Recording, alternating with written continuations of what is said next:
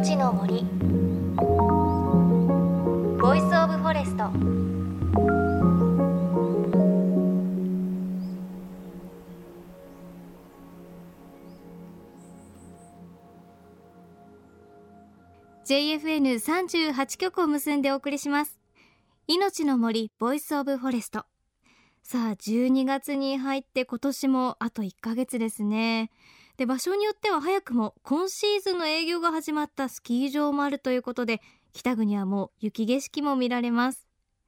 で東京では街を歩いているとお花屋さんでいろんなクリスマスリースを見るようになりました。なんかこのリースを見ると小さい時にクリスマスリースを作ったことを思い出します。作りませんでしたか？なんかこうつるで丸くして松ぼっくりにスプレーで色を塗ってくっつけていたのを思い出します。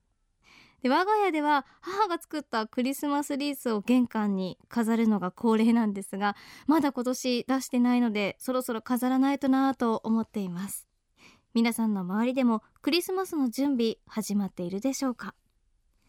さてこの番組は東日本大震災で発生した震災瓦礫を生かして津波から命を守る防潮林を作ろうという取り組み森の頂上プロジェクトの活動を追いかけています。東京 FM と JFN 全局はこのプロジェクトに賛同しメディアパートナーとしてサポートしています。11月9日金曜日から3日間仙台市を中心に行われたこのイベント私が参加したのは仙台市青葉区の輪王寺とすぐ隣にある青葉神社のどんぐり拾いでした。そして実はこの輪王寺は震災前から森づくりに力を入れているお寺なんです。詳しくはこの後すぐ。JFN38 曲をネットしてお送りします。いのちの森 Voice of Forest。今日も最後までお付き合いください。これあの全部ヤブツバキですから。ええ、あの椿の実を拾いましょう。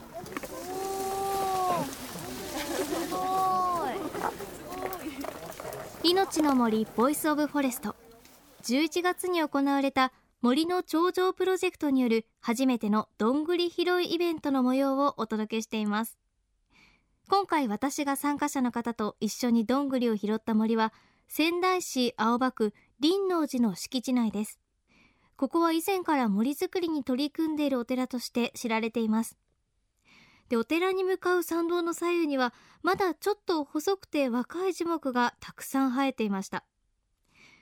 実はこれ森の頂上プロジェクトの発案者で植物生態学者の宮脇教授による森づくりのノウハウを生かした若い森なんです。平成16年からですから、まあ、かれこれ10年来させていただいてます。うちの参道が、あの100メートルぐらいあるんだけどもトンネル工事が入っていくと。ですからあの、まあ、杉並木550本あったところ、まあ、これが伐採ということに、まあ、決まったわけなんですよ。でそれであの、まあ、宮城先生の本あのそれを読んでああなるほどこれは面白いなと、まあ、森っていうのは、まあ、本来あるべき森と、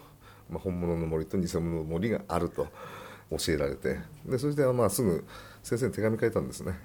あの杉並木が550本伐採されるんだけども、まあ、その後に参道の並木を、まあ、本来の森に戻すことができないかという相談をこうしたわけです。そこからあの始まってますから。お話を伺ったのは林王寺の日置道隆住職です。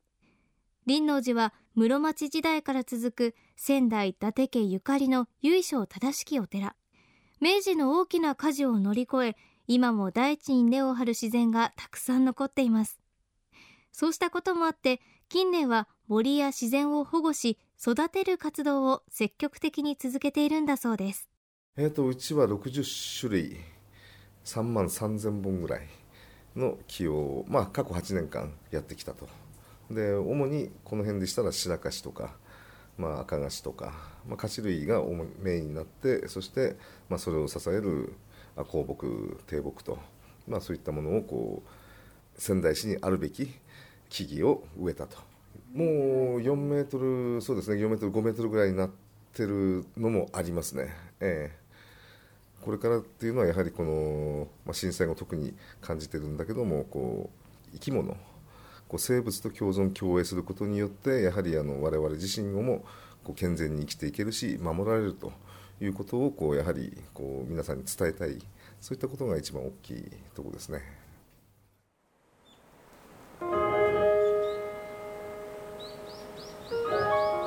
の森。 Voice of Forest いのちの森 Voice of Forest 先月初旬に行われた森の長城プロジェクトによる初めてのどんぐり拾いイベントの模様をお届けしています。仙台市青葉区輪王寺の敷地内でどんぐりをいっぱい拾った私たちはすぐ隣にある青葉神社の敷地へと移動しました。ここからは森の頂上プロジェクト細川森弘理事長も合流して一緒にどんぐりを拾いました。地元の方子どもたちそして細川理事長みんな一緒に神社の大きなカシの木の下にしゃがみ込んでどんぐりを拾う様子はなんだかすごくほのぼのしていました。まあ、どんぐりを拾って、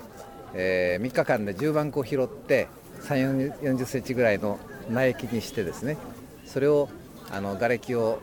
こうこんもり、えー、5メートルぐらいのマウンドにしてそこに植えていくとそのための、えー、今日はどんぐり拾いです。今日久々にどんぐり拾いをされて土に触れたんじゃないかなと思うんですけそうですね。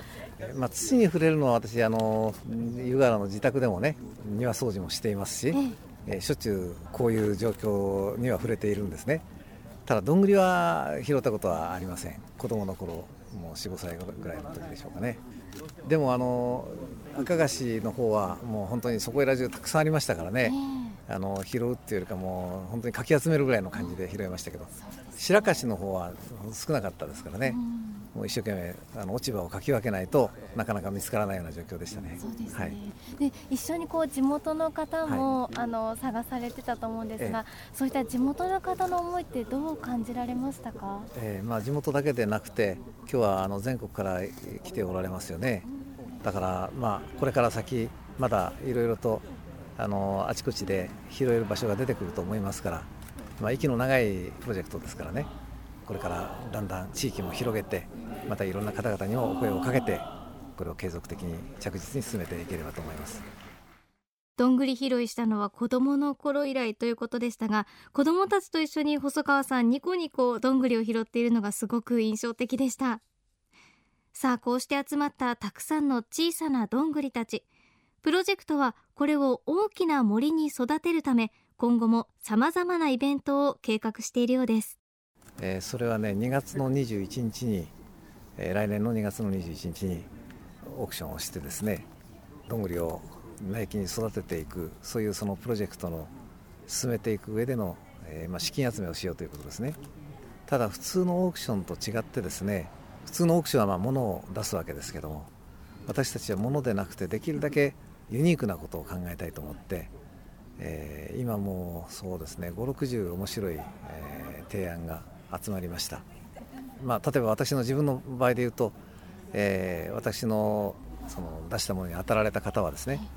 えー、湯河原の私の工房にご案内して、えー、私自身がお茶を立ててお茶室でお茶を立てて差し上げるとかですね素晴らしいですね。から家内の場合は熊本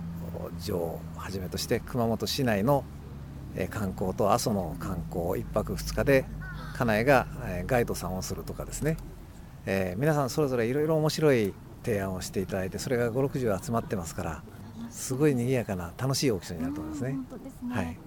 これからこの今日取ったどんぐりをポット内にしていく、はい、ということなんですが、はい、まあ、なかなかちょっと大変な面もあるということで、はい、えっと、来年頃からポット内を育てる方を育てるプロジェクトっていうのが始まるのを聞いたんですが、こちらはどういうものなんでしょうか？それはね今あのあちこちの小学校とか中学校とかね、え、婦人会とか、まあ、いろんなところでそのやっていただくのは、えー、やっていただけたらありがたいと思ってるんですけどもそういうやっぱり何十万本という木が必要になってきますから日本植木協会というのかなあの全国のそういう協会がありまして、えー、業者の方々木を育てるそういう業者の方々とも、えー、提携をしてですね、まあ、専門の方々に少し育てていただこうと思ってます。番組では森の長城プロジェクトへの質問やご意見あなたの森の記憶あとどんぐりから木を育てたことがあるよっていう方もいましたら教えてください。メッセージは番組のウェブサイトから。いのちの森 Voice of Forest。お相手は高橋真理恵でした。命の森。の森。ボイスオブフォレスト